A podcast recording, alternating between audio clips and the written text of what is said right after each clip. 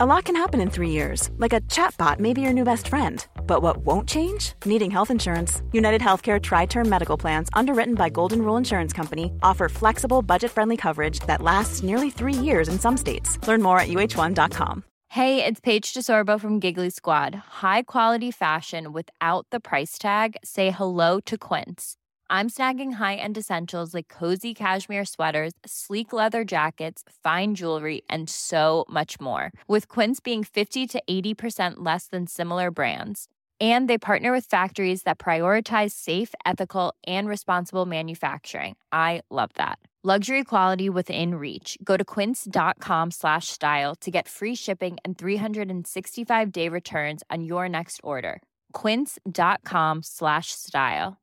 Ryan Reynolds here from Mint Mobile. With the price of just about everything going up during inflation, we thought we'd bring our prices down. So to help us, we brought in a reverse auctioneer, which is apparently a thing. Mint Mobile unlimited premium wireless. Ready to get 30, 30, bit to get 30, bit to get 20, 20, 20, bit to get 20, 20, bit to get 15, 15, 15, 15 just 15 bucks a month. So, Give it a try at mintmobile.com slash switch. $45 upfront for three months plus taxes and fees. Promo rate for new customers for limited time. Unlimited more than 40 gigabytes per month. Slows. Full terms at mintmobile.com.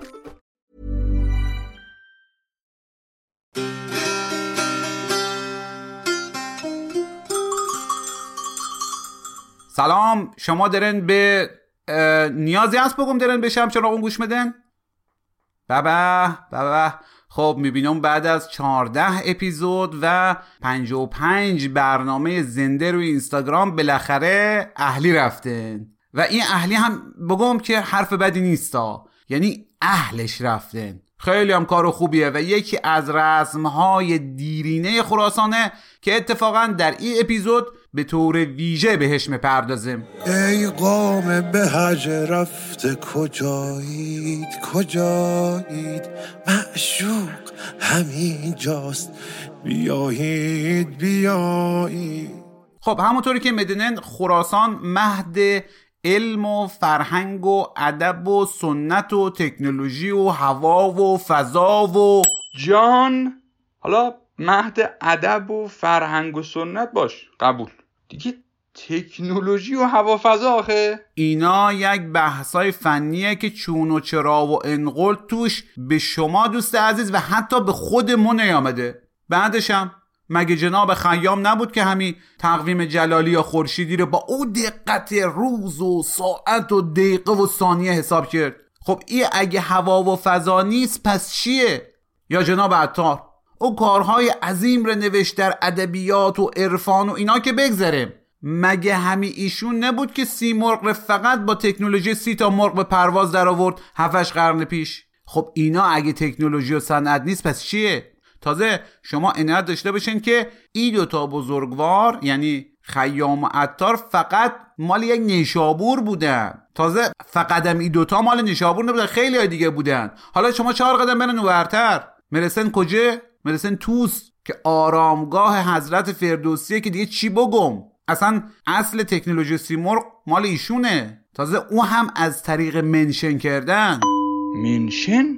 بله. مگه پر آتیش نمی‌زد فوری آذر می‌رفت؟ خب این خارجی ها خب یعنی در واقع خارجی که مال کرات و سیارات دیگه که هنوزم اونا وجودش ثابت نرفته. در واقع از اوکیناوا تا آلاسکا و از شمالگان تا جنوبگان جزو هومه خراسانه. و به این ترتیب ما خارجی نداریم. یعنی حالا نهایتا یکی مال یا هومه نزدیک خراسانه یا مال هومه میانه خراسانه و یکی هم مال هومه مثلا دور خراسانه. می‌دونن که دیگه این واو هم واو هویته. چون ما دیدیم مثلا میگن ترک ترک و کرد کورد و حتی لور لور و اینا ما هم گفتیم که حالا خراسان خراسان. حالا شما هر جور که دوست دارین حساب بکنن این فقط واو هویت جدید بود که ما خودم اضافه کردم. ولی کلا می‌خوام بگم همینا همین یعنی هومه دورتر خراسان تکنولوژی پر سیمرغ رو گرفتن از توش ادساین و منشن در آوردن بره خبر کردن لحظه ای بله عرض می‌کردم این حکایت توسه که حضرت فردوسی توش هستن. حالا اخوان سالس و شجریان هم که دیگه زیر سایه ایشونن حالا ما نمی‌خوام مشاهیر خراسان رو یکی یکی نام ببرم ساکنان روستاهای هومه مثل تهرون تحقیر برن. ولی خب خود شما همین جناب مولوی رو در نظر بیرن ایشون از خوبان کجایه؟ قونیه. نه خیر بلخ. بلخ پدر جان حدودای مزار شریف فعلی. تو بری چی اینجوری؟ بابا مگه بیشتر عمرشو مولوی قونیه نبود؟ مگه همونجا دفن نیست؟ قونیه ترکیه. باشه. خب ییلاق رفته بودن هومه خراسان. مگه به ایه که کی کجایه و کجا خاکه؟ همین مو لابد دور از جون هفت قرآن در میون توی ازمیری اسلوی آدیس آبابایی چه می‌دونم ملبورنی کیوتوی جایی سرم رو بذارم و بیمیرم. بعدش خب مردم اونجا البته گفتم ها دور از جون. ولی خب مرگ حق دیگه حتی برای بزرگان خراسان. خب مردم اونجا هم حق دارن از مشاهیر بزرگ بهرهمند برن. همه امکانات که نباید مال مرکز بشه. آقا اصل حرفتو می‌زنی یا نه؟ حاکم مزنون پس دارم چیکار می‌کنم؟ میگم یعنی اگه فردا مثلا مور یک جای خاک کردن یعنی ما اونجایی هم یعنی موی که قدرت خدا یک کلمه نروژیم بلد نیستم فردا چون اینجا دفن و منجمد رفتم نروژی مرم یا مایی که کل دانشم از زبان ترکی در حد بو استیورم الله الله شو استمیورم اینایه؟ اگه ازمیر مثلا مر خاک کردن من فردا میشم جزو مشاهیر ترکیه و زبان ترکیه و ازمیر و اینا. محمود جان داری درباره خودت حرف می‌زنی الان؟ ببین نمی‌خوام تو ذوقت بزنم ولی مطمئنی اصلا اصولا کسی تو رو بشناسه یا مثلا کاری کرده باشی که بخوان تو رو مصادره کنن؟ نگاه محمد مو هیچ کاری که نکرده باشم تو زندگی. بره همین تحمل ای پیش از دهنیا و تک مزرابای تو وسط حرفام باید مجسمه صبر و صبوری از این بسازن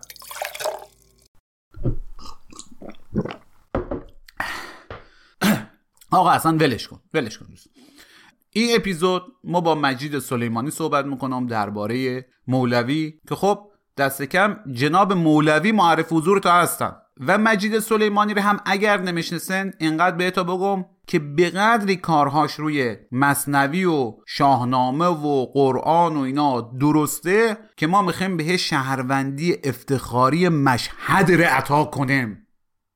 آیا یک موسیقی یک چیزی یک افکت ویژه‌ای. خب حالا بلش و تا شما این گفتگوره که پیشتر ضبط رفته بشنوین ما یک مقداری قیزم کزم کنم میام خدمت تا جان منی جان منی جان من. آن منی آن منی آن من. شاه منی لایق ساده های من. قند منی لایق دندان من. قند منی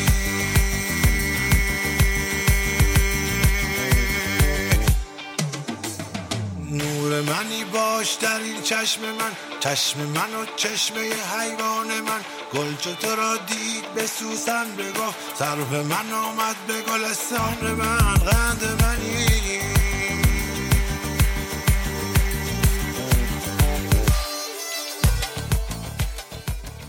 می‌خواستم از خواهش کنم که یک مقداری فارغ از افسانه هایی که طبیعتا لازم نیست بگم ولی منظور اینه که چون ذهن ما زیاد با افسانه در مورد مولوی در مورد دیدارش با شمس و بعضا با شک و شبهه ممکن افسانه هم نباشه. همراه شده شما یک چند دقیقه فقط صحبت کنی که ما اصلا داریم راجع به کی صحبت می‌کنه و بعدش یه سوالای زیادی که آمده ما از شما بپرسیم از جایی شروع کردی که من البته ساده نیست واقعا پاسخ دادن بهش چون دیدار شمس مولانا همون نیست که مولانا در موردش هزاران هزاران بیت گفته. الان ما چی می‌تونیم بگیم در این خصوص توی فاصله کوتاه؟ ولی به هر حال اون چرا که ضرورت گفتنش. البته مولانا از اوناست که اگه بهش بگی میشناسمش درسته. اگه بگی نمیشناسمش هم درسته. خودش توی مصنوی میگه میگه اینا در مورد نوح. آره در مورد نوحه. میگه که اگر کسی بپرسن که اون نوح رو می‌شناسی میگه اگر بگوید که اگر بگی که اونو می‌شناسم دور نیست و ندانم گفت که بزرگ نیست. به حال یک داستانی است که آدم در یه حدی شناخت داره ولی اگر به قضیه در واقع مولانا و شمس بازگردیم به هر حال نگاه کنید که ما یه آثاری داریم یه گزارش هایی داریم و یه نتایج محصولاتی داریم که در واقع این آثار مولاناست. بنابراین در اونجا حتما ضرورتا قطعا یک اتفاق خیلی مهمی افتاده. این اتفاق چیست؟ برای ما به هر حال محل حدس و گمانه. اما اون چیزایی که ما می‌تونیم که در واقع حدس بزنیم. اول از همه اینه که ما باید اینو بدونیم. به راستی ما اینجا با یک اتفاق خیلی ویژه روبرویم که در واقع برخواسته از دو تا روح بزرگه من روی این قضیه خیلی تاکید دارم میگم که مولانا به راستی یک یعنی یک ظرفیت روحی بسیار بسیار شگفت انگیزه این خیلی مهمه که ما با این قضیه در همه ابعادش ببینیم. مولانا یک کسی است که به نظر من یا به زعم من در واقع مثل کسی است که چند صد بار زندگی کرد. یعنی یه بار عاقل بوده یه بار عاشق بوده یه بار زاهد بوده یه بار عارف بوده یه بار فیلسوف بوده. یعنی وقتی شما مثلا توی مصنوی می‌خونید به طور دائم این آدم تو تیپ های مختلف که میره چونان تو بطن اینها میره که گویی همه اینها رو یک بار زندگی کرده. بالاخره این حاصل یه ظرفیت های روحی است. زین دو هزاران من و ما واقعا این آدمی است که گویی هزاران هزاران بار همچنان که میگیم در در شکل های مختلف رفته و هر چیز رو در نهایتش تجربه کرده. از اون طرف هم خب به هر حال ما شمس رو داریم که به هر حال مقالات شمس نشون میده که این شخصیت یه شخصیت خیلی غریبی بوده. و حالا که این دوتا رو با هم روبرو شدن و البته روبرو شدنشون هم در این فقط اون حالت افسانه آمیزی که ما می‌شناسیم نیست. اینجاست که شاید باید یه نکته رو یه مقدار باز کرد. اول از همه اینه که تا یه مقدار این جنبه های کمتر بشه. اول از همه که ما اینو می‌دونیم که به هر حال شمس مولانا پیشتر با هم دیگه ملاقات کرده بودن. این چیزی که امروز خیلی روشنه یعنی در واقع از توی مقالات شمس و از نشانه های دیگه ما اینو می‌بینیم. یعنی اشاره می‌کنه شمس که من مثلا از مولانا به یاد دارم 16 سال پیش که چنین می‌گفت. یعنی حتی سخن مولانا رو از 16 سال پیش نه تنها به یاد داره و وقتی که اشاره می‌کنه که اون کلام کدوم کلامه که مثلا آدمیان یا خلایق همچون اعداد انگورند اون کلام مولانا در مصنوی اومده در دیوان شمس اومده. یعنی واقعا امضای مولانا رو داره. از سوی دیگه اونم میگه که من این رو میشنم در واقع مولانا رو شناخته بوده ولی فکر می‌کرده که این هنوز چنان پخته نبوده. خودش میگه من با کمتر کسی اختلاط می‌کنم ولی به هر حال این رو اون زمان در حدی ندیدم که بخوام باهاش اختلاط کنم. از سوی دیگه البته مولانا هم در نامه هاش اینو داره مثلا در نامه به قاضی عزالدین رو داره که شمس رو پیشتر میشناخته. یعنی به واقع همون 14 15 سال پیش. و این کجا بوده؟ وقتی بوده که مولانا به عنوان یه طالب علم جوانی رفته بوده در ببخشید معذرت می‌خوام. قبل از این میشه صحبت کنیم راجع به اینکه اصلا چطور میشه این آدمی که اصالتا مال این طرف ایران بوده امروز افغانستان و از بعد چطور میشه که در اون طرف و میشه گفت دیگه خارج از مرزهای ایران سکنا مگزینه و و بالندگی و همه چیزایی که ما میشنویم همش مربوط به قونیه است. پس پس در بلخ و در ایران چه کار می‌کرده آدمی که تقریبا تمام آثارش به فارسیه؟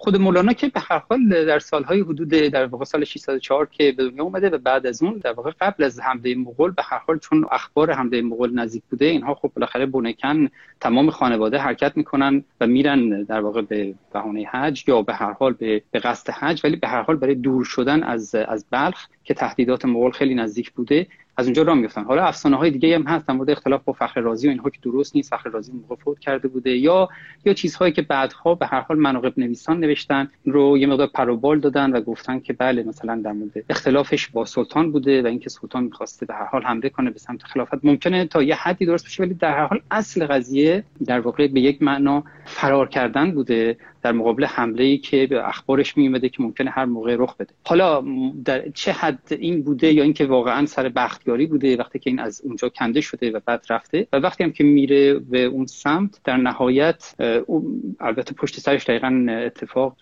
در واقع الغار مغول رخ میده و وقتی که دیگه جای بازگشت هم که نبوده و اینها میرن طرف آسیای صغیر که ناحیه ایمنتری بوده در واقع طرف منطقه علایالدین کیقوباد که سلاجقه روم محسوب می و به هر حال ابتدا در شهر لارنده مدت میمونن و بعد میرن در قونیه و اونجاست که مولانا در واقع رشد می‌کنه. وقتی مولانا به اونجا رسیده بود هنوز 18 سال 18 سالش هم نشده بود. بنابراین وقتی که به اونجا می‌رسن در واقع در لارنده بودن 18 سالشه که ازدواج می‌کنه و بعد وقتی که میرن طرف قونیه حدود 24 سالگی پدرش فوت می‌کنه و بعد شیخ سردان اصطلاحا شیخ ترمزی می‌رسه که از شاگردان پدرش بوده و تربیت مولانا رو به عهده می‌گیره و بعد او رو به سمت دمشق و حلب میفرسته برای تکمیل تحصیلاتش. و اینجاست که ما میگیم که در واقع اونجا یک دیدار ابتدایی با شمس رخ داده بوده و هر دوی اینها در خاطراتشون این برانور از اون صحبت می‌کنه رحمت حق آب بود جز که به پستی نرود. خاکی یا مرحوم شوم تا بر رحمان برسم. هیچ طبیبی ندهد بی مرازی حب و دوا. من همگی درد شوم تا که به درمان برسم. یه نکته که من اینجا می‌خوام بگم اینه که اتفاقا ببینید ما گفتیم که گاهی اوقات صحبت میشه که مولانا قبل از شمس چگونه بوده. ببینید در مورد آدمیان آثار مولانا حالا به هر حال مصنوی و دیوان شمس و اینها که روشنه فیه مافی همچنین. و خود مکتوبات اینها تقریبا همه آثاری است که برای بعد از دیدار با با شمسه و در واقع اون تحولات روحی که در او رخ داده و واقعا این آدم که به طور کل میشه گفت مبدل شده. ولی اتفاقی که رخ میده ببخشید در مورد ما حداقل یک کتاب داریم که مجالس سبعه باشه که البته این کتاب توش خیلی دست رفته یعنی در واقع بازنویسی شده و اینها. ولی دست کم اون اگر اون طرح اولیه‌اش رو نگاه بکنیم ما توی اون اینو می‌بینیم. و یکی از اینا هست که در واقع مجلس دوم هست که اصلا متعلق به دوره شاید بگیم که نوجوانی مولانا. و اتفاقا خیلی هم لطیف هست. حالا چطور برخی از مولانا پژوهان هم حتی انتقاد کردن گفتن لفاظی داره و اینها. ولی واقعیت اینه که اصلا از حداقل از, از نظر من خیلی خیلی هم لطیفه. توی اونجا یک جایی هستش که شما این رو می‌بینید گویی واقعا تمرین یک طالب علم جوانه. اصلا داره صحبت می‌کنه میگه که خداوند مثلا پادشاه اسلام رو که اسمی ازش نمی‌بره حفظ کنه که اینطور می‌کنه اینطور کنه. بعد از استادش فلان مثلا فلان دوله که اصلا حضور نداره اونجا واقعا کلمه فلان رو میاره مثلا از او تشکر می‌کنه. بعد دعا می‌کنه در حق پدر و مادرش که هنوز زندن میگه در این مجلس حضور دارن خب شما وقتی اینو نگاه می‌کنید ببینید اشاره داره می‌کنه به یک ما چی می‌فهمیم؟ ما احساس می‌کنیم که این مثل به قول گفتن یه اتوده.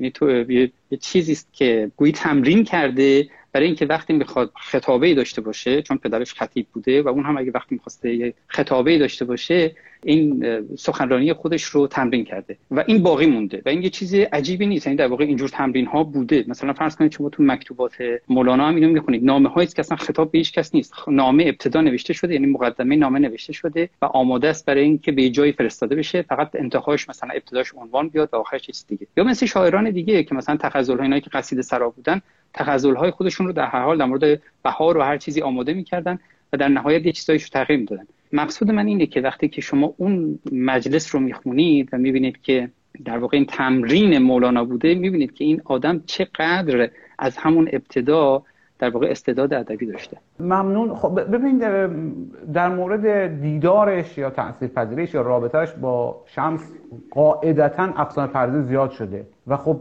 حقم داریم. یعنی شما حتی آدم خیلی عادی مثل بنده. وقتی که دیوان شمس باز می‌کنه یعنی غزلیاتی که عموما مولانا در مورد شمس گفته احساس ما واقعا یک راکتور مثلا در یک راکتور باز که گرما می‌زنه تو صورت و حالا این انسان رو تقریبا مایل می‌کنه به افسانه پردازی یا این که قبول نکنه که اینا حالا دیدار زیاد داشتن زندگی داشتن بلکه مثلا ممکن اوقات تلخی هم داشته باشن که می‌دونیم ظاهرا ظاهرا هم داشتن گهگاهی با, با هم دیگه. ولی واقعیتش اینه که آدم بسیار بزرگ و شاید در حد و اندازه های باور نکردنی مثل مولوی چه چیزی حالا یک بار دیده ده بار دیده با هم دعوا کردن. قبلا خیلی تدریجی دیده بودش.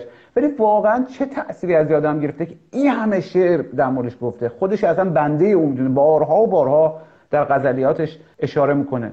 ببین من یه نکته اول اصلا بگم. شاید این خیلی از حتی مولانا پژوهان و بزرگانی مثل مثلا زرینکو و دیگران هم در این مورد با تعجب برخورد کردن گفتن که اون دیدار اولیه در خانه شکریزم مثلا وقتی که اونجا می‌رسن که بین اینها چه سخنی رد و بدل شنید و گویا یه دفعه مولانا مثلا کلا متحول شد. خب این که خیلی افسانه واقعا من برای همین میگم میگم اینها دیدار کردن به چه معناست؟ ببینید وقتی که دو نفر مثلا فرض کن من و شما با هم دیگه دیدار می‌کنیم البته حالا نظر من یه زعم و گمان من. ببینید شما و ما دیدار می‌کنیم با هم دیگه. یک دوره‌ای داریم به هر ترتیبی. و یک گفتگوی بین ما رخ میده و این گفتگو بین من و شما یه رمزی است. دیگران این رمز رو نمی‌شناسن. مثال می‌زنم. من این مدت چین بودم اونجا جلسه مصنوی داشتم. و تو این جلسه مصنوی بین ما یه بار وقتی صحبت شد در مورد نسناس. به یک گفتم ناس من نسناس نیست بعد ما توضیح دادیم که نسناس چیست اینها. بعد این نسناس بین ما یه شوخی شد مثال. و بین مثلا یک کسی نسناس یه دیویست به واقع. مثلا یک کسی که دیر میومد گفتیم نسناس تو رو نگرفته باشه یا مثلا دیر داری میری نسناس نشه. مثال دارم میگم. من برای دوستان مثال و همین مثال رو زدم.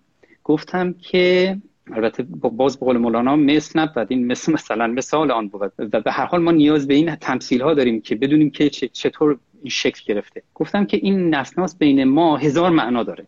این معنا رو داره که دور هم نشستیم دور هم شعر خوندیم تا دیر وقت نشستیم. چه دوستی ها بین ما بوده چه اتفاقات اینجا افتاده. هر وقت که ما یک اگر ما بعد از ده سال هم دیگر ببینیم من بگم مثلا از نسناس فلان شما همه ذهنتون به اون سمت سو میره. درسته؟ ولی اگر یک نفر دیگه باشه معنی قاموسیشو نگاه می‌کنیم اینه که مثلا در فرهنگ لغت چه معنی داره؟ بعد میگه که این چه اصلا چه معنی عجیبی نداره این چطور اینطور شده؟ حالا شما برگردیم به قضیه شمس و مولانا. ببینید ما این رو می‌دونیم در اون وقتی که اینها هم دیگر رو برخورد می‌کنن و این رو هم شمس توی مقالات شمس میگه جای دیگه ذکر کردن. وقتی که اینها هم دیگر رو دیدن سخنی که مطرح بوده در مورد بایزید بستامی بوده و اینکه باید در واقع شمس از مولانا می‌پرسه که خب بایزید برتر بود یا محمد؟ چون بایزید چنین گفت و محمد اینو همه شنیدن من نمی‌خوام تکرار ببینید وقتی شما اینو تعقیب می‌کنید دنبال می‌کنید دقیقا وقتی تو مقالات شمس می‌بینید شمس یه نگاه خیلی انتقادی داره نسبت به این اصلا سلطان هم نیست. باشه امیر هم نیست چه برسه به سلطان.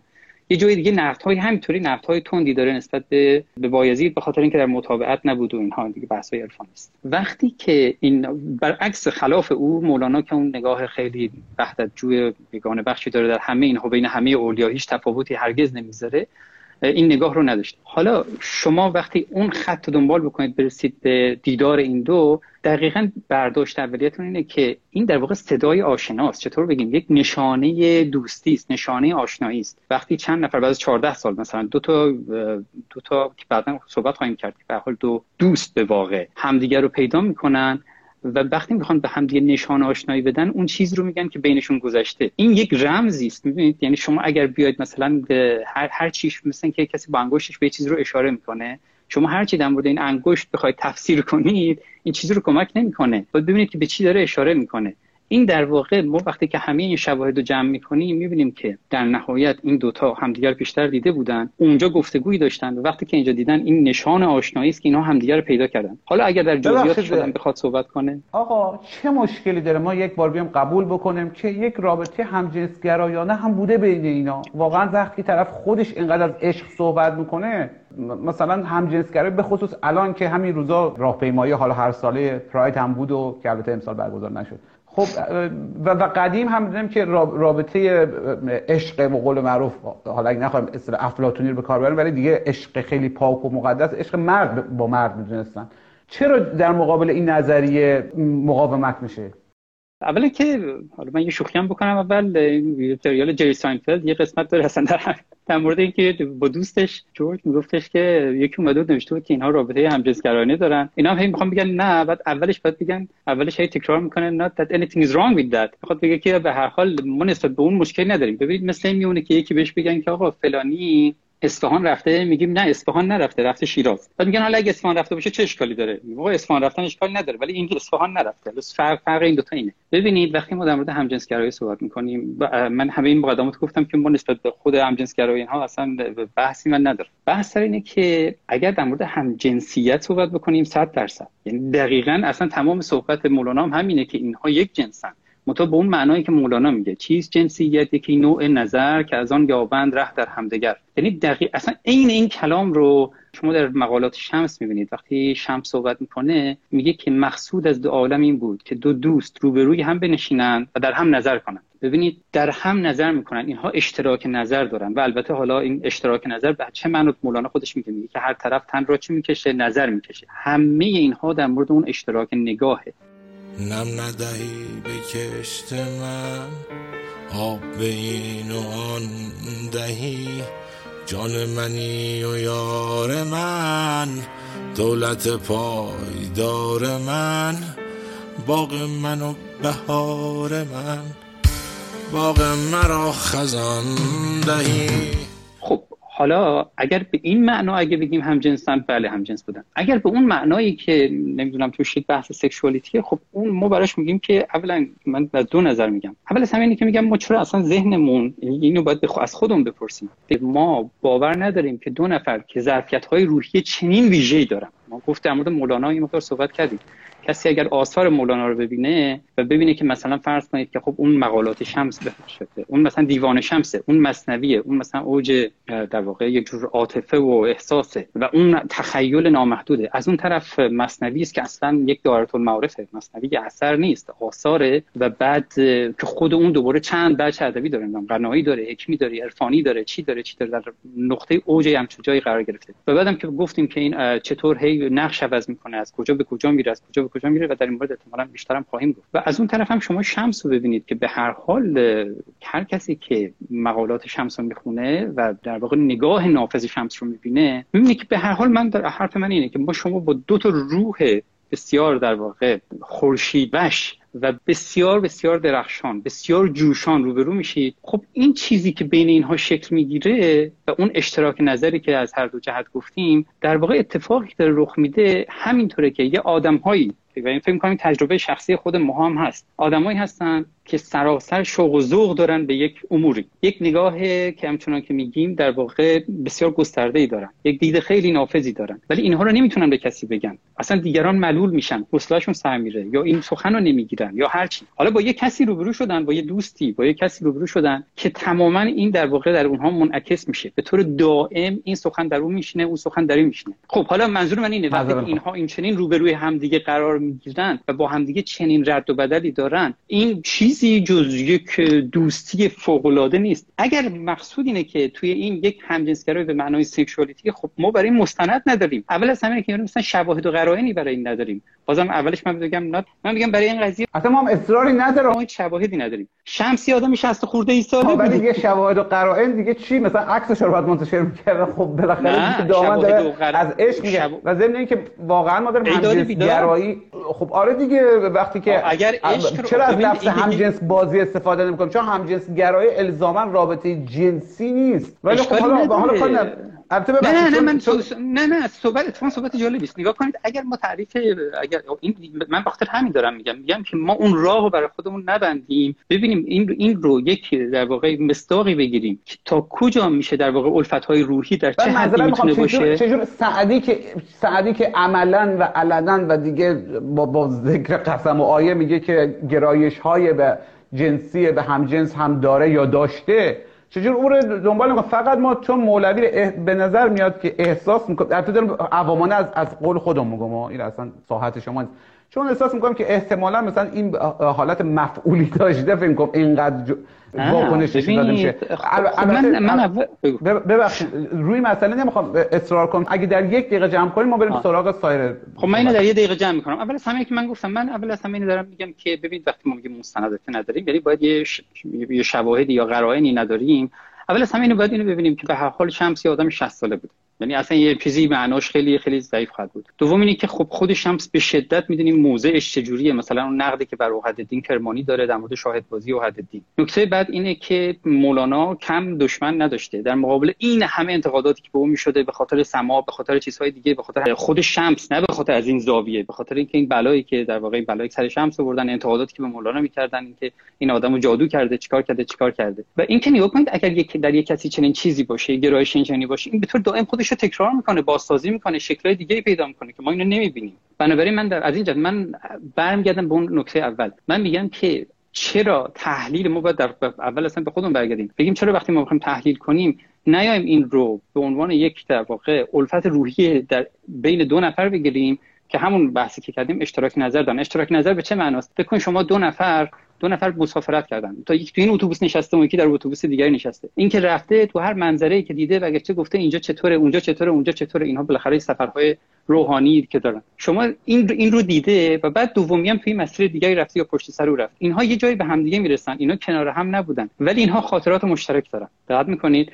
یعنی وقتی می‌رسن میگن اونجا من بعد از تو رسیدم و همچنین بود و اونم اینجوری بود و اونم اینطوری بود. اینها چقدر با هم دیگه حرف دارن؟ در حالی که این حرفو با هیچ کس دیگه نداشتن. ما بیایم حداقل این در رو بر خودمون باز بذاریم وگرنه ما اگه اینها رو برگردونیم ببریم توی اون خب که داریم کشوهای تحلیلی که در هم باز بذاریم. نه بحث الان الان مثلا شواهدی شما میگه واقعا درسته ها. این که آقا وقتی که اگر یه نفر خودش همجنسگرا باشه نمیاد نقد بسیار شدید و گزنده بکنه به کس دیگری که به خاطری که شاهد بازی کاملا مشخصه. یا که از تهمت های زیادی که به فنانش به شمس می‌ذارن این یکی جزش نبوده. قبوله. ولی خب ما از برام میگیم خب اون زمان خیلی این مسئله تهمت نبوده. یا از طرف دیگه میگیم خود مولوی دائما در مورد عشق صحبت می‌کنه و دیگه داستان دوستی نیست. چون به هر حال یک مقداری درجهش ولی ولی ولی اجازه می‌خوام که اجازه است. بله نه اون که یعنی اصراری ندارم. نه اصراری اصراری نیست. فقط خواستم او در باز میشه خب این درم باز باشه. عجب سروی عجب ماهی عجب یاگو تو مرجانی. عجب جسمی عجب عقلی عجب عشقی عجب جانی. عجب لطف بهاری تا عجب میره شکاری تو. در آن قمزه چه داری تو؟ به زیر لب چه می‌خوانی؟ عجب حلوای قندی تو امیر بی گزندی تو. عجب ماه بلندی تو که گردون را بگردانی. توی کامل منم ناقص. توی خالص منم مخلص. توی سور و منم راقص. من اسول تو معلایی عجب حلوای قندی تو. امیر بی گزندی تو. عجب ماه بلندی تو. که گردون را بگردانی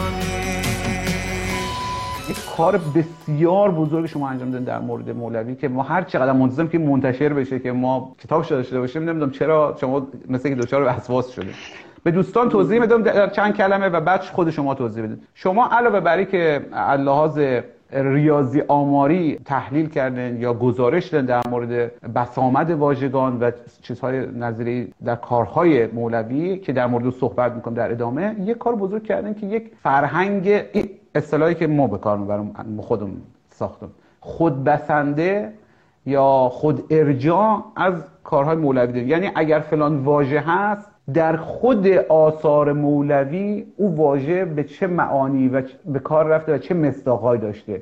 آدم می‌خواد در مورد کاری که منتشر نشده بخواد سخن بگه مدار سخته. بله ببین کاری که آدم همیشه دوست داره چیزی بنویسه که احساس می‌کنه دوست داره بخونه و پیداش نمی‌کنه. واقعیت اینه. و اتفاقی که در مورد مصنوی افتاده اینه که خب به هر حال من این رو تعمیم نمیدم. قطعا کارهای خوب که خیلی شده و در هر کاری هم به حالی بخشش خوبه. ولی گاهی اوقات بسیاری اوقات ما این رو می‌بینیم. به هر حال مس... شروع مصنوی یا به یه معنا در واقع نمایشگاهی شدن. گاهی اوقات حالا یا برای فضل فروشی یا برای چیزای دیگه یا برای اینو اینو من بیشتر در تاریخ میگم. من منظورم از نویسنده معاصر نیست. یعنی خیلی مخصوصا در دوره در, در واقع در طریقات مولویه گویی اصلا برای خودشون یک وظیفه قائل بودن که در این مورد اینها بنویسن. بعد حالا در دوره معاصر که رسیدیم خب البته آثار بهتره ولی از یه جهت های دچار مشکلاتی هست. اول از همه اینه که خب به هر حال شهر باید دست در واقع خواننده رو بگیره و در دست نویسنده بگذاره. و تا اونجا که ممکنه خودش رو کنار بکشه. این یک. نکته بعد این و این و این اتفاق نمیفته در خیلی از شهرها متا شهر اصلا خودش می‌گفت به قول مولانا واسطه هر جا فزون شد و اصل رفت. یعنی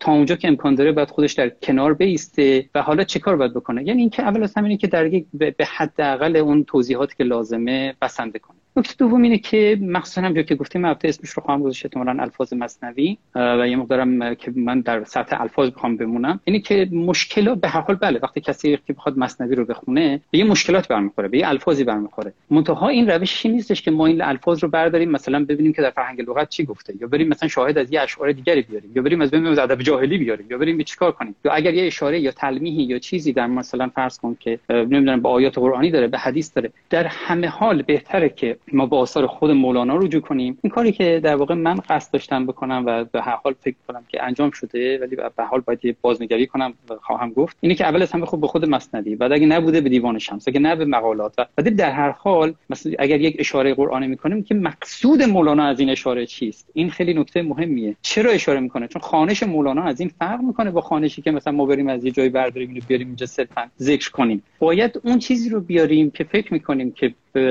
از از مولاناست. این چه کمکی می‌کنه؟ اول از همینه که به حال خواننده رو در واقع در اون فضای فکری نگه میداره. اون موجب میشه که اون اونس در واقع ادامه پیدا کنه و به هر حال بعد از یه مدتی شما یعنی اون خواننده اون ضربان در واقع کلام مولانا و نبض و تپش و اون گرمیشو بیشتر و بیشتر در واقع حس کنه. این شهرهایی که ما گاهی اوقات می‌بینیم که اولا که اونایی که گزینشی است که که دیگه هیچی با اون که گاهی اوقات هم از مشکلات در واقع ابیات به قول خالق مطلق بزرگوارانه می‌گذارن ولی اونایی که فرض کن یک بیتی هست و بعد یک شرح بلندی و بعد دوباره مثلا یک بیتی نه. اولا که من فکر کنم همه اینها باید به صورت پانویس بیاد. یعنی تنها در صورتی که ضرورت شدی که رجوع کنه. اگر ضرورت احساس نمی‌کنه بهترین شعر یا بهترینش اینه که خودش تا اونجا که می‌تونه خود مصنوی رو بخونه. به هر حال فاصلش رو از متن کمتر و کمتر کنه. چون واقعا این این خیلی مهمه. نکته بعدم که البته چیزای دیگه هم که در کنارش هست. یکی هم این که مولانا مولانا واقعا باش همراهی کردن سخته. یعنی اگر ما با آثار دیگه یه جوری قدم می‌زنیم حتی اگر یک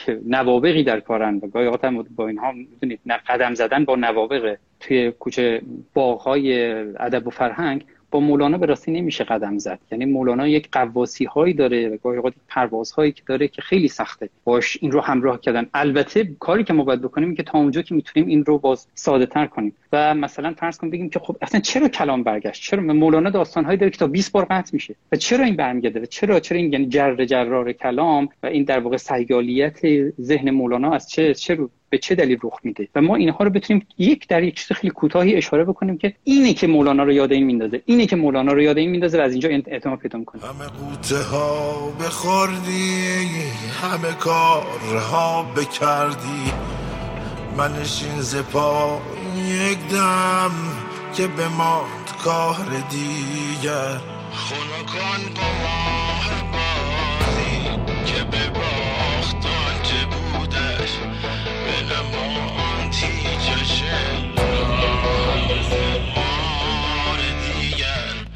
خونکان قمار بازی که به باختان چه بودش؟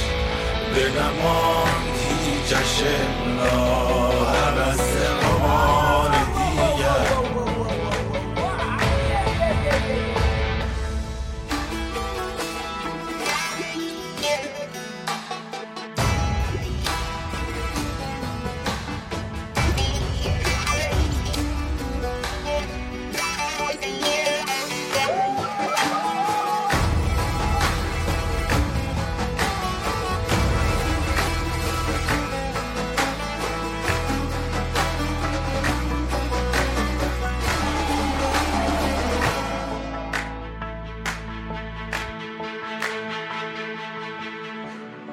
تو به مرگ و زندگانی هل تا جزو ندانی. نجروس بی که هر شب کشدو به یار دیگر. تو بسی سمن بران راه به کنار در گرفتی. نفسی کنار بکشا بنگر کنار دیگر. همه نقدها شمردی به بکیم در سپردی. بشنو از این محاسب عدد و شمار دیگر. خونکان قمار بازی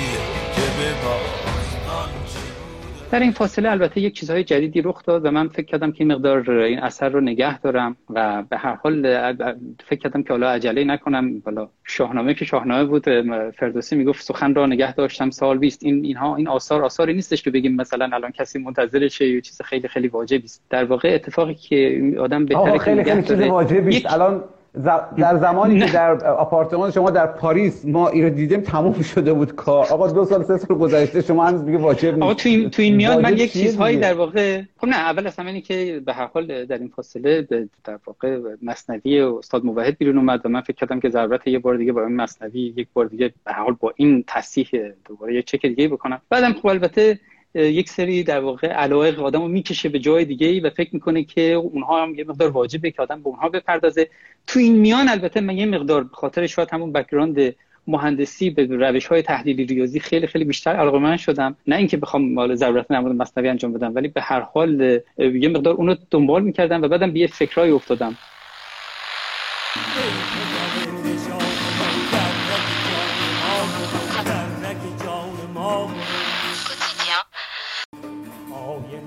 شما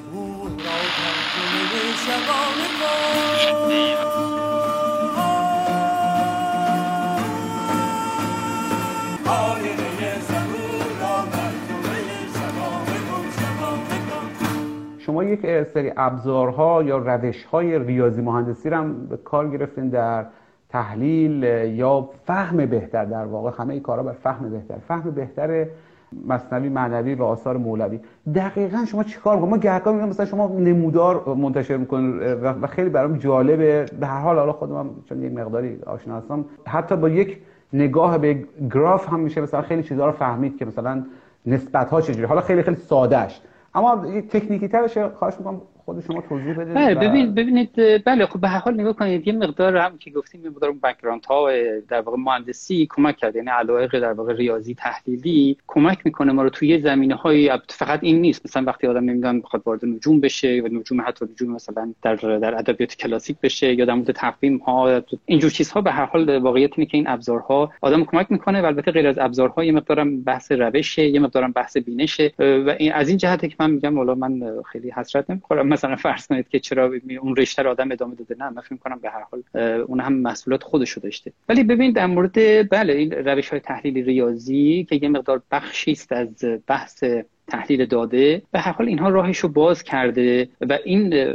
بررسی بسامد کلمات این اصلا از در واقع پایه ترین ابتدایی ترین این هاست بالاخره می‌گفت بر زبان بود مرا آنچه مرا در دل بود. یعنی شما مثلا میاد بررسی می‌کنید میگید که بدون اینکه بخواید خیلی اینو تعمین بدید بدون اینکه بخواید از این نمی‌دونم یک نتیجه گیری های خیلی ساده ای داشته باشید یا مثلا یک جانبه یا خیلی شتاب زده نه این چون این خطر این چنینی هم داره. ولی مولانا میگم همیشه می‌گفت در معانی قسمت و اعداد نیست. این این یه واقعیتیه. این که اصلا بسامد کلمات چطوری تغییر می‌کنن؟ از کجا شروع میشن؟ چطور تغییر می‌کنن؟ دفتر به دفتر.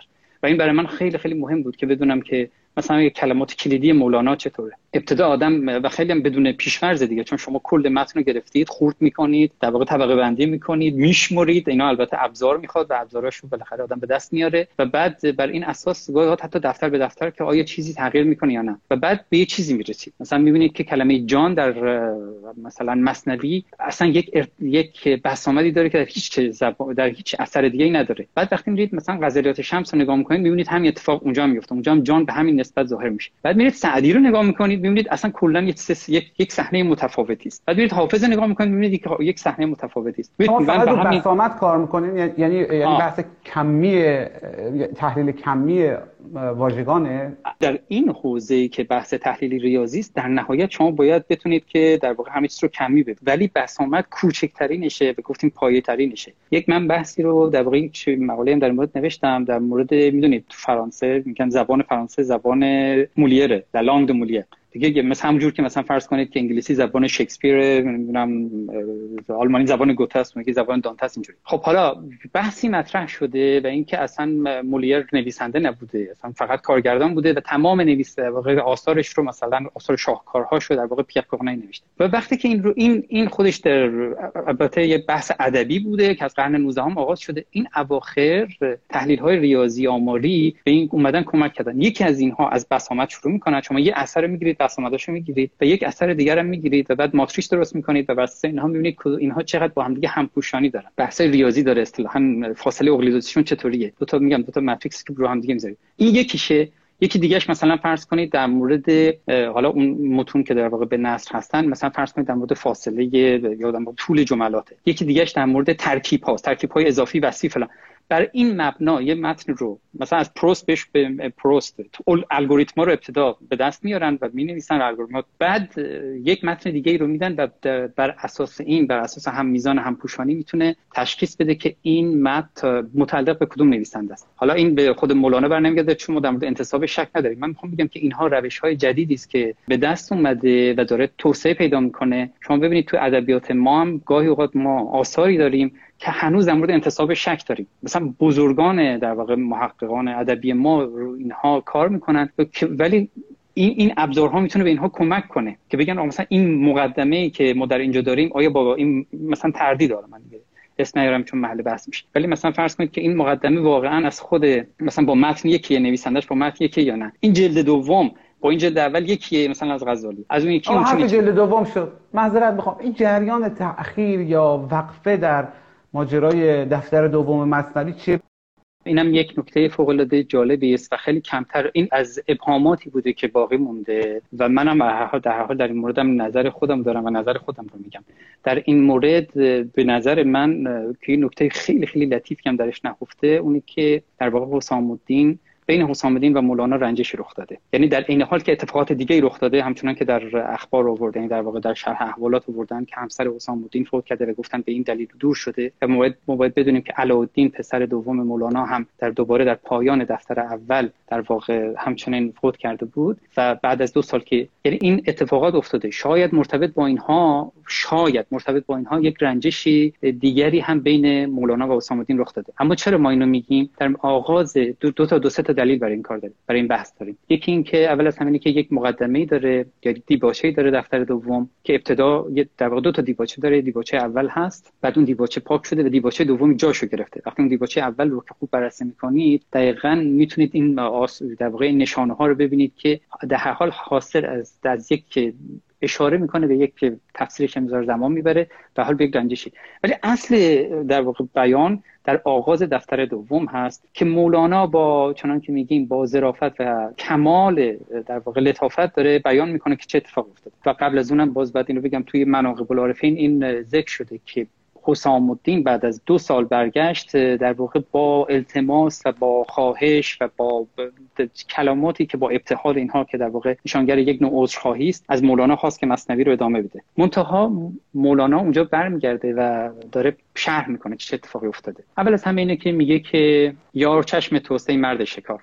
از خس و خاشاک او را پاک مثلا برمیگرده میگه که چه اتفاقی افتاده؟ میگه که وقتی که حسام الدین بازگشته حسام الدین بازگشته و مولانا هم در مقام به یک معنا اعتذار در دلجویی میگه که خب تو حالا بازگشتی چرا من به سوی تو نیومدم؟ برمیگرده میگه که من خواستم به سوی تو بیام. ولی فکر کردم که من چطور برم پیش او؟ اگر من برم پیش او و اون من نپذیره چی؟ و حتی این اصطلاح هم به یه عبارت به کار می‌بره که اگر در واقع من پیرم و او جوانه و اگر من برم و این جوان چطور این پیر رو می‌خواد بپذیره؟ بعد میگه که من فکر کردم برای اینکه اینو ببینم بیام پیش تو یا نه باید خودم رو اول در آینه ببینم ببینم به اندازه قد جمال دارم قد خوب هستم خوب رو هستم که پیش تو بیام. پس گفتم خودم در آینه ببینم. بعد که دنبال آینه گشتم دیدم که خب این آینه که آینه آهن اصطلاحا که آینه از آهن. این که نمیشه. آینه ای که من می‌تونم خودم درش ببینم آینه روح در واقع دوسته یاره. پس و خب یارم که دوباره نیست. یعنی در واقع خود حسام الدین جای دیگه رفت. نیست و فاصله داره. بنابراین من در این در این رفت آمد بودم. نمی‌تونستم پیش تو بیام چون نمی‌دونستم تو منو میپذیری و برای اینکه بیام پیش تو اول بعد خودم در آینه می‌دیدم و در آینه دوباره همون یاریه که نیست. یعنی آدم توی لوپی افتاده. و بعد برمیگرده میگه من تو همین احوالات بودم که تو بازگشتی. و در واقع این شکست. اون موقع میگه که وقتی تو برگشتی من خودم رو در چشمان تو دیدم. باز آمدم باز آمدم از پیش آن یار آمدم. در من نگر در من نگر بهر تو غم خار آمدم. شاد آمدم شاد آمدم از جمله آزاد آمدم. چندین هزاران سال شد تا من به گفتار آمدم. آنجا روم آنجا روم بالا بودم بالا روم بازم رهان بازم رهان که اینجا به زنهار آمدم. من مرغ لاهوتی بودم. دیدی که ناسوتی شدم. دامش ندیدم ناگهان در به گرفتار آمدم. سوالای زیادی پرسیدن. یکی از سوالایی که معمولا هم می‌پرسن یه دیگه مثلا یکی یک عارفی به این بزرگی و یک آدم اینقدر اخلاقی این همه کلمات رکیک. نه فقط رکیک بلکه بعضا حرفای زن ستیزانه بعضا حرفایی که منافی با معیارهای امروزی حقوق بشر از سر بریدن کفار خیلی راحت صحبت می‌کنه. همه اینها ما این سوال رو نگه داریم. یک نکته دیگه هم هست. در مورد مثلا بعضی از اشعارش. مثلا یک بیتی اگر یادت باشه قبلا یه بارم بهش اشاره کردم الانم یادداشت کردم. گفت روزی یار کمشب بیا که بپختم از پی تو لوبیا. مثلا خیلی شعر به نظر یه بیت همین لوبیا رو مثلا انگار میگه مثلا با بیا گفته یک چیزی سرهم کنیم دیگه. به نظر می‌رسه. و خب می‌دونیم که در دوره تقریبا هم عصر سعدی بوده خب واقعا شاعر رو مثلا امثال سعدی و حافظ می‌دونستن و ایشون رو بیشتر به عنوان عارف و صاحب کرامت و اینها. حالا سوالی که کلی دارم و با توجه به اینکه 6 7 دقیقه وقت بیشتر ندارم ایه که این چطوریه که ما راجع به زن ستیزی صحبت می‌کنیم؟ میگن آقا زمان پریشی میگیم. خیر. راجع به ابیات صحبت می‌کنیم. بعضا مثل میگن که ایشون در حال هوای دیگه بوده. راجع به مسائلی که بعضا غیر اخلاقی بوده رکیک بوده دست حالا اگه غیر اخلاقی نبوده میگن مولوی دیگه. یعنی ما معیار بالاخره نقد چیه؟ این مولوی دیگه چه انتظاری داره؟ حالا مثلا کانتکستش فرق داره. واقعا حدود و سقورش چیه؟ نه من هیچ وقت معتقد نیستم. با اتفاقا چون مولاناست باید خیلی هم خیلی هم جدی و دقیق. به هر حال در هر یک از این در واقع قطعات عبارات دقت کرد. جبری مسلکیش. اصلا اینا که حالا مثلا مستاقای چیزی نیست. مثلا این جبری مسلکی که واقعا خطرناکه. چون همون زمان هم ما معتزله رو داشتیم که خب ایشون هم با اونا رو گفته پایشان چوبی بود واقعا بالاخره یک راهی داریم که نقد بکنیم به بزرگوار یا نه. دیگه همینجوری باید دستا بالا و فقط چرا نقد نکنیم؟ اتفاقا باید نقد کنیم خیلی هم جدی باید نقد کنیم. یه جایی هم باید رد کنیم. غیر از نقد در این هیچ شکی نیست. در همه جا. اتفاقا اون چیزی که من به نظرم میاد که یه خطری است و این رو من در بین حتی برخی از بزرگان رو می‌بینم که مثلا فرض کنید مولانا کلمه استفاده کرده حالا منظور من کلمات رکیک و اینا نیست. حتی کلمه که مثلا معنیش خیلی روشن نیست. به جای اینکه ما خیلی بگردیم جستجو کنیم ببینیم که معنی این کلمه چه بوده از کجا اومده ریشش چطور بوده میگن خب مولانا است دیگه حالا یه کلمه استفاده کرده یا چیزی اینجوری ساخته می‌دونید؟ یعنی یه مقدار هم این خطری که الان هست در مورد مولانا اینه که چون یک تصوری هست که مولانا در یک عشق و شور و شیدایی و چیزی سر می‌کرده و بنابراین نه اینطور نبوده. خب یعنی در کنار اون به هر حال به هنجارهای ادبی زمانه هم کاملا توجه داشته. اما اگه باز کردیم یعنی منظور من اینه که راه نقد همیشه بازه و باید هم باز باشه و هیچ هیچ مانعی هم نداره جایی هم که باید نقد در واقع رد بشه. باید رد کنیم هیچ شکی نیست مولانا حتی همه اینها رو هم که رد کنیم اونقدرها حرف برای گفتن داره. اونقدر دستش پره که به هر حال چی چیزی از او به نظر من چندان کم نخواهد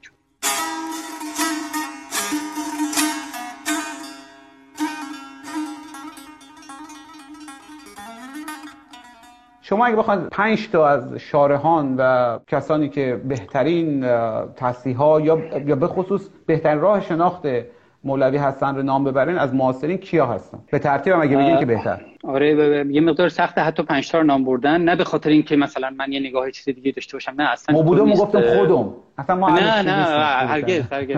نه نه من توضیح میدم. اول از همینه که من جدا جدا به, به همه دوستانی که به حال علاقه مندن با همه سختی پیشنهاد می‌کنم که متن رو بخونن. و این در مورد فقط در مورد مولانا نیست. اگه در مورد شاهنامه است همینطوره. اگه در مورد سعدی است همینطوره. اگه در مورد آثار دیگه هم هست همینطوره. یعنی خودشون رو پیش از هر چیزی گرفتار شارهان نکنن متاسفانه. من که دارم میگم به نظر من میاد که به قول طلاب قدیم علیکم بالمتون. یعنی در واقع درگیر بیش از این که بخوان خودشون درگیر حواشی بکنن. اصلا اشکالی نداره. هیچ اشکالی نداره. شما مصنوی رو دست بگیرید. این کلام انقدر گرم انقدر جوشانه انقدر زنده است. در واقع با این هم وقتی که این رو امکانش رو دارید که این رو بخونید حالا اگر یک تعابیری داره من قبول دارم که بالاخره مصنوی که قسمت های سختم داره و عبارات سختم داره ولی در هر حال اونقدر به شما در واقع شما رو درگیر خودش می‌کنه و در هر حال ببینید هر عبارت به قول مولانا هر عبارت خود نشان حالتی است. اصل مطلب اینه که شما وقتی این عبارت رو می‌خونید با احوال مولانا آشنا بشید. یعنی این عبارات که می‌بینید اینها حاصل جان مولاناست روح این روح جوشان مولاناست. باز به قول خودش میگفتش که سوی شهر از باغ شاخی آورند. باغ بستان را کجا آنجا برند ببینید این که ما داریم می‌خونیم از مصنوی از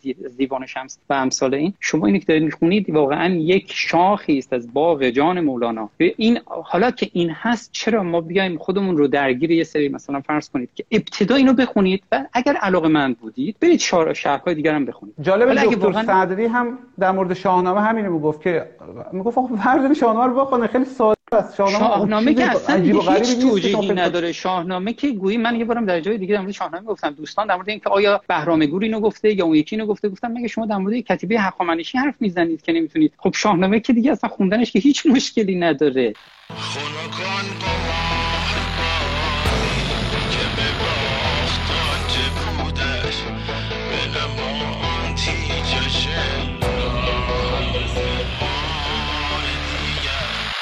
یک کتاب اگر باشه که کمک بکنه به ما که بهتر بفهمیم کتاب رو به قول کمک آموزشی شما چی پیشنهاد می‌کنید؟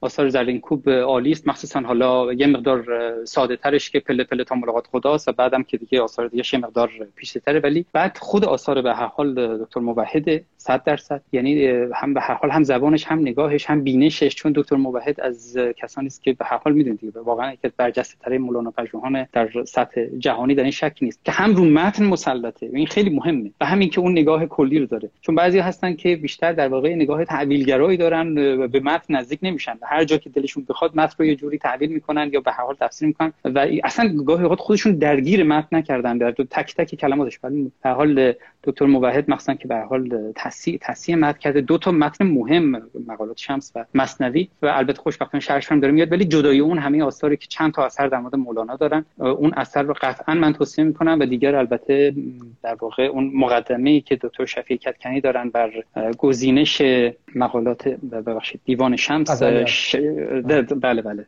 گزینش در واقع گزینش دیوان شمس. به هر حال خود اون مقدمه شکی نیستش که خیلی خیلی خواندنی است و اینها اینها از از واجبات ای رسن زلف تو پابند من چاه زنخدان تو زندان من.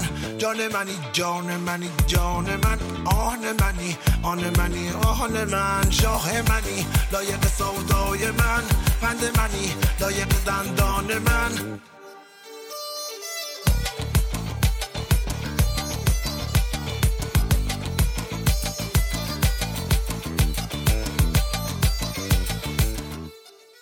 خب گفتگوی ما محمود فرجامی شنیدن با وی مجید سلیمانی. از وی کمال تشکر را می‌باشیم به قول معروف.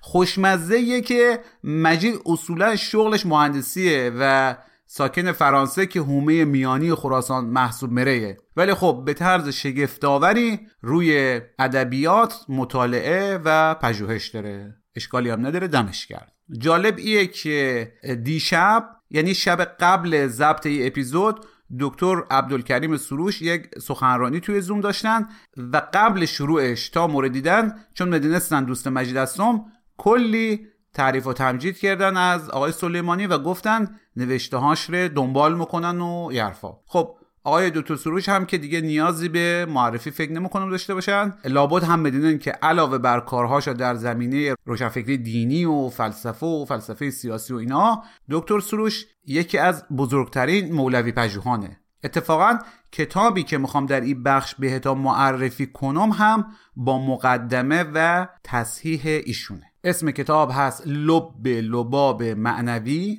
که حالا گهگاهی به نام لب لباب مصنوی هم شناخته میشه نوشته ملا حسین واعظ کاشفی با پیشگفتار و تصحیح عبدالکریم سروش که انتشارات سرات منتشر کرده و اینجوری که مجستجو کردم ظاهرا موجوده و میشه به قیمت ناقابل 98 هزار تومن خرید. البته این قیمتی الانیه که مدرم می‌بینم. ممکنه مثلا فردا پس فردا ماه آینده در آیندگانی که شما دارین این اپیزود رو گوش بدن قیمتش تغییر کنه دیگه باز نه ماریقه کنه و اینا. در همینجا بگم که برخلاف سایر کتابهایی که پیشنهاد می‌کنم و حتما خودم خواندمشان این کتاب رو مو کامل نخواندم. یعنی چجوری بگم؟ خواندم اصلش رو ها ولی ایره نخواندم. آقا بالاخره خوندی یا نخوندی؟ نگاه کنن این کتاب گزیده ای از مصنوی معنویه. یعنی در واقع این ملا حسین اول برمیداره اشعار مصنوی معنوی رو مرتب می‌کنه و یک مقداری خلاصش می‌کنه. چون می‌دونن که از ای شاخ به او شاخ پریدن خب یک عادت خراسانیه که از جناب مولانا بگیر تا ای پایین ماینایی که ما هستیم همه من ایه که اگه یک نفر مصنوی معنوی رو بگیره دستش شروع کنه به خواندن ممکنه گیج بره. چون مثلا وسط یک داستان می‌بینن حضرت مولوی یک داستان دیگه ای رو شروع می‌کنه. بعد واز وسط او یک پرانتز باز می‌کنه به تعبیر امروزی مپره یک جای دیگه. او وقت برمیگره به داستان اولیه. بعد یک خوش و بشی با چلبی می‌کنه مثلا. بعد پرانتز رو میبنده. بعد تشریف می‌بره یک جای دیگه. بعد یک طوری که فکر می‌کنه اصلا پدر تکنولوژی hyperlink خود ایشون بشه. hyperlink یا ابر پیوند هم که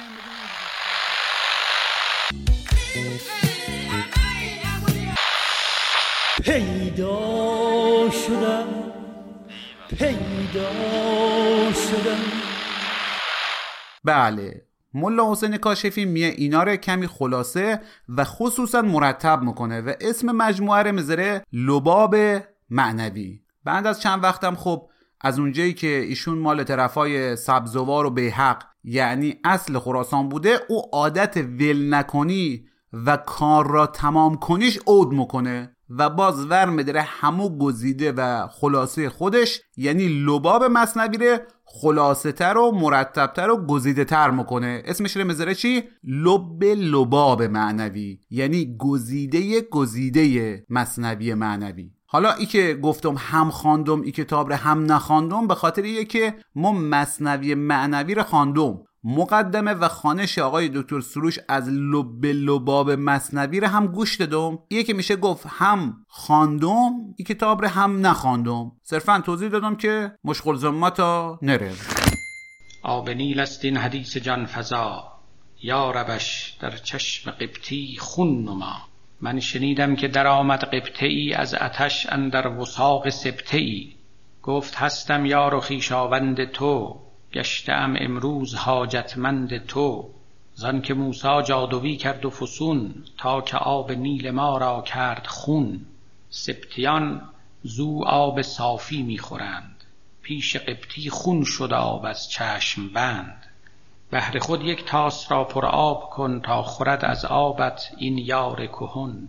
چون برای خود کنی آن تاس پر خون نباشد آب باشد پاک و هر. من طفیل تو بنوشم آب هم که طفیلی در تبع بجهد ز غم. گفت ای جان و جهان خدمت کنم پاس دارم ای دو چشم روشنم. تاس را از نیل او پر آب کرد. بر دهان بنهاد و نیمی را بخورد بخشی از لب لباب رو شنیدن با صدای عبدالکریم سروش. بتونن با یک جستجوی ساده قسمت های دیگه رو هم آنلاین مثلا روی ساند کلاود گوش بده. خودم فکر می‌کنم حدود سال 1380 بود که روی سی دی که او زمان بره خودش تکنولوژی محسوب می‌رفت صدای ایشون رو به همراه متن لب لباب گرفتم یک جاهای تو همون سی دی هم یادم هست بخشای از مراسم سما قونیه بود که خیلی روی ما تاثیر گذاشت. و این تاثیر بود و بود تا ای که چند سال پیش اواخر پاییز رفتم قونیه برای شب عروس. که سالگرد درگذشت مولانایه. ظاهرا هم اصلش شب عروج بوده که ایجوری تحریف رفته. حالا ای که او زمان هم اینستاگرام بوده که هر چیزی رو به مبتزل ترین وجهش تبدیل کنن یا نه نمی‌دونم. به هر حال دیگه هر جوری که بوده عروس بازیشو گل کرده و عروج رو کردن عروس. بدونن که ربطی به عروسی و دامادی و آرش خلیجی و حرفا نداره. خلاصه رفتم قونیه و واقعا از همه چی لذت بردم بجز اون مراسمی که سالها قبل فیلمش رو دیده بودم و خیلی روم تاثیر گذاشته بود. یک شو رسمی بود که قبلش هم کلی شو داشتن از جمله سخنرانی و تشکر از رئیس جمهور ترکیه مثلا اول مراسم سما و مولوی خانی و حرفا. بعدش هم یک آقای دکتر پروفسور فلان آمد که مثلا مولوی شناس بود ولی حتی یک بیت شعر هم که آمد به فارسی از مولوی بخانه با 18 تا غلط خوان خلاصش کنم. این کتاب لب لباب مصنوی جناب ملا حسین واعظ کاشفی که خودش هم عارف و منجم و زباندان صاحب کمالاتی بوده بره خودش حدود سال 875 تموم می‌کنه. حالا که میگم گزیده گزیده فکر نکنن ایشون مصنوی معنوی مثلا ملا خورش کرده. نه اسمش ملا حسین بوده ولی او زمانا هنوز این کارا مد نرفته بوده. کتاب نهای ایشون داستانها و بحثای 6 تا دفتر مصنوی معنوی ره زیر 500 عنوان یا دسته جمع می‌کنه. ای عاشقان ای عاشقان آن کس که بیند روی او. شوریده گردد عقل او آشفته گردد خوی او. معشوق را جویان شود دکان او ویران شود. بر رو و سر پویان شود چون آبن در جوی او. شاهان همه مسکین او خوبان قراز چین او. شیران زده دم بر زمین. پیش سگان کوی او. این عشق شد مهمان من. زخمی بزد بر جان من. صد رحمت و صد آفرین. بر دست و بر بازوی او. خود ای ملا حسین واعظ کاشفی هم خیلی جالبه. هم خودش هم آثارش. اولا که در جریان بشن کل ماجرای روزه و روزخانی در ایران از اسم یکی از آثار ای آقا به نام روزت و شهدا که در شرح مصائب امام حسین و خاندانش و توصیف واقعی کربلا بوده میه. البته عنایت داشته باشین که ایشون در گذشته سال 906 یا 910 هجری در هراته و حکمرانی دودمان صفویه که شیعه کردن مذهب رسمی ایران از سال 907 آغاز میره. یعنی هنوز شیعه مذهب رسمی و دین دربار و دکون بازار نبوده که ملا حسین روزت و شهدا رو می‌نویسه. زودور ندارن گناه بیچاره رو بشورن بگن این ملا حسین هم از اونایی بوده که سقف معیشت را بر ستون شریعت زده بوده. نه بدبخت نزده بوده. او اول هم واعظا روی منبر از روی کتاب روزت و شهدا بره مردم خواندن بعدن که کار بالا می‌گیره دیگه از حفظ مخواندن و راست و دروغ رو هم قاطی می‌کردن و خلاصه کل قضیه اسمش روزه میره که از همون کتاب روزت و شهدا آمده بوده و خب الان هم که دیگه می‌دونن افتاده دسته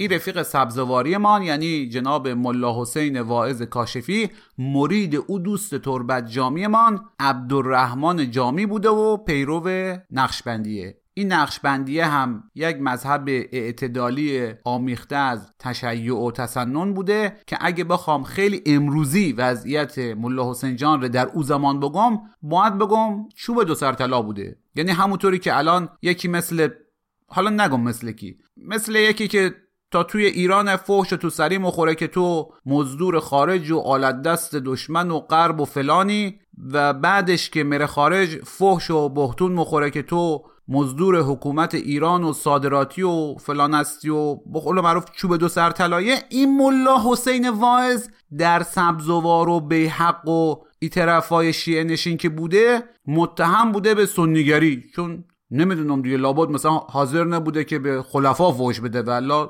دیگه روزت و شهدا ایشون نوشته. بعد هرات و او طرفای سنی نشین هم مرفته که خب به خاطر گرایش های شیعش جفا می‌دیده. یعنی به قول آقا مجید سوتدلان تو رو چه به روزه؟ روزه خودتی.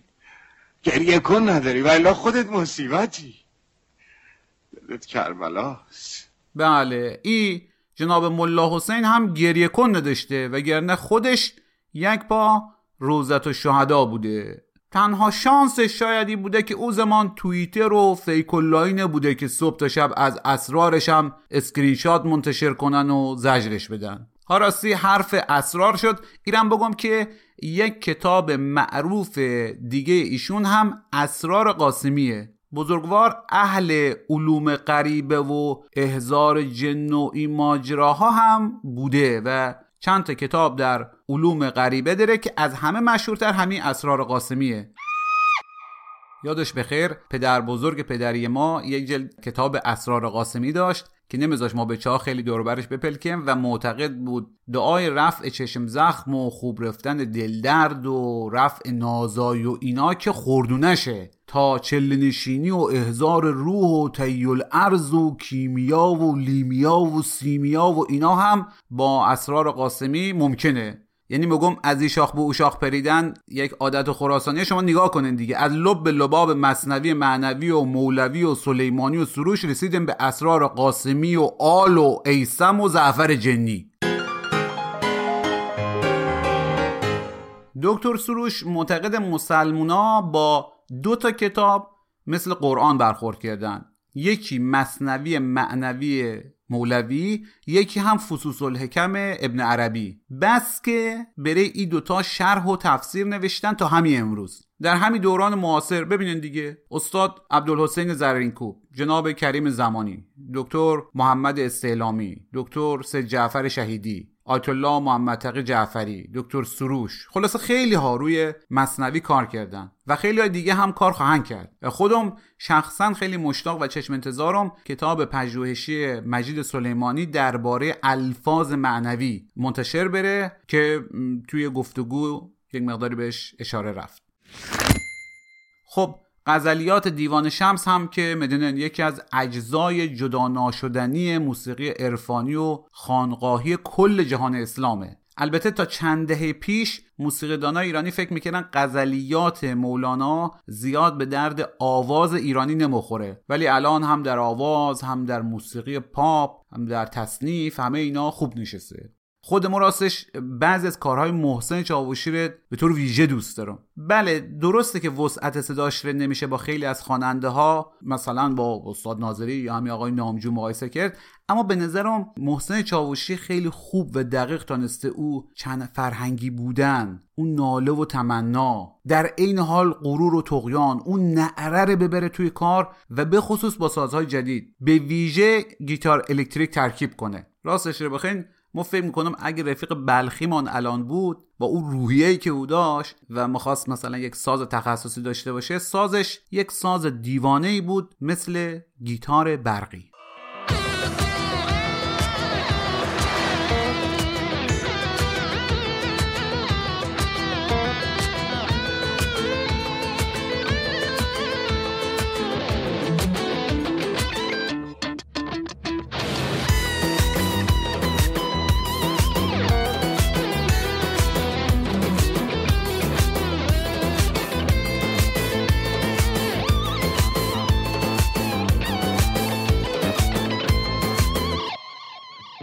یکی تیشه بگیرید پی حفره زندان چو زندان بشکستید همه شاه و امیرید بمیرید بمیرید. به پیش شه زیبا بر شاه چو مردید. همه شاه و شهیرید بمیرید بمیرید و از این ابر برایید چو این ابر برایید همه بدر و نیرید بمیرید بمیرید و از این مرگ مترسید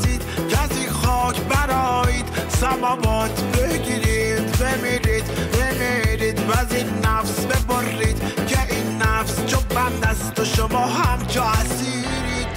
چیزی که شنیدن اپیزود 15 همه شب چراغون بود که ما محمود فرجامی با کمک ای محمد فکری به گوش شما رسونده. موسیقی هایی که شنیدن کارهایی بوده از آلبوم های مختلف خصوصا آلبوم امیر بیگزند محسن چاوشی. اگه خوشتان آمد لطفا بخرن از ما هم حمایت کنن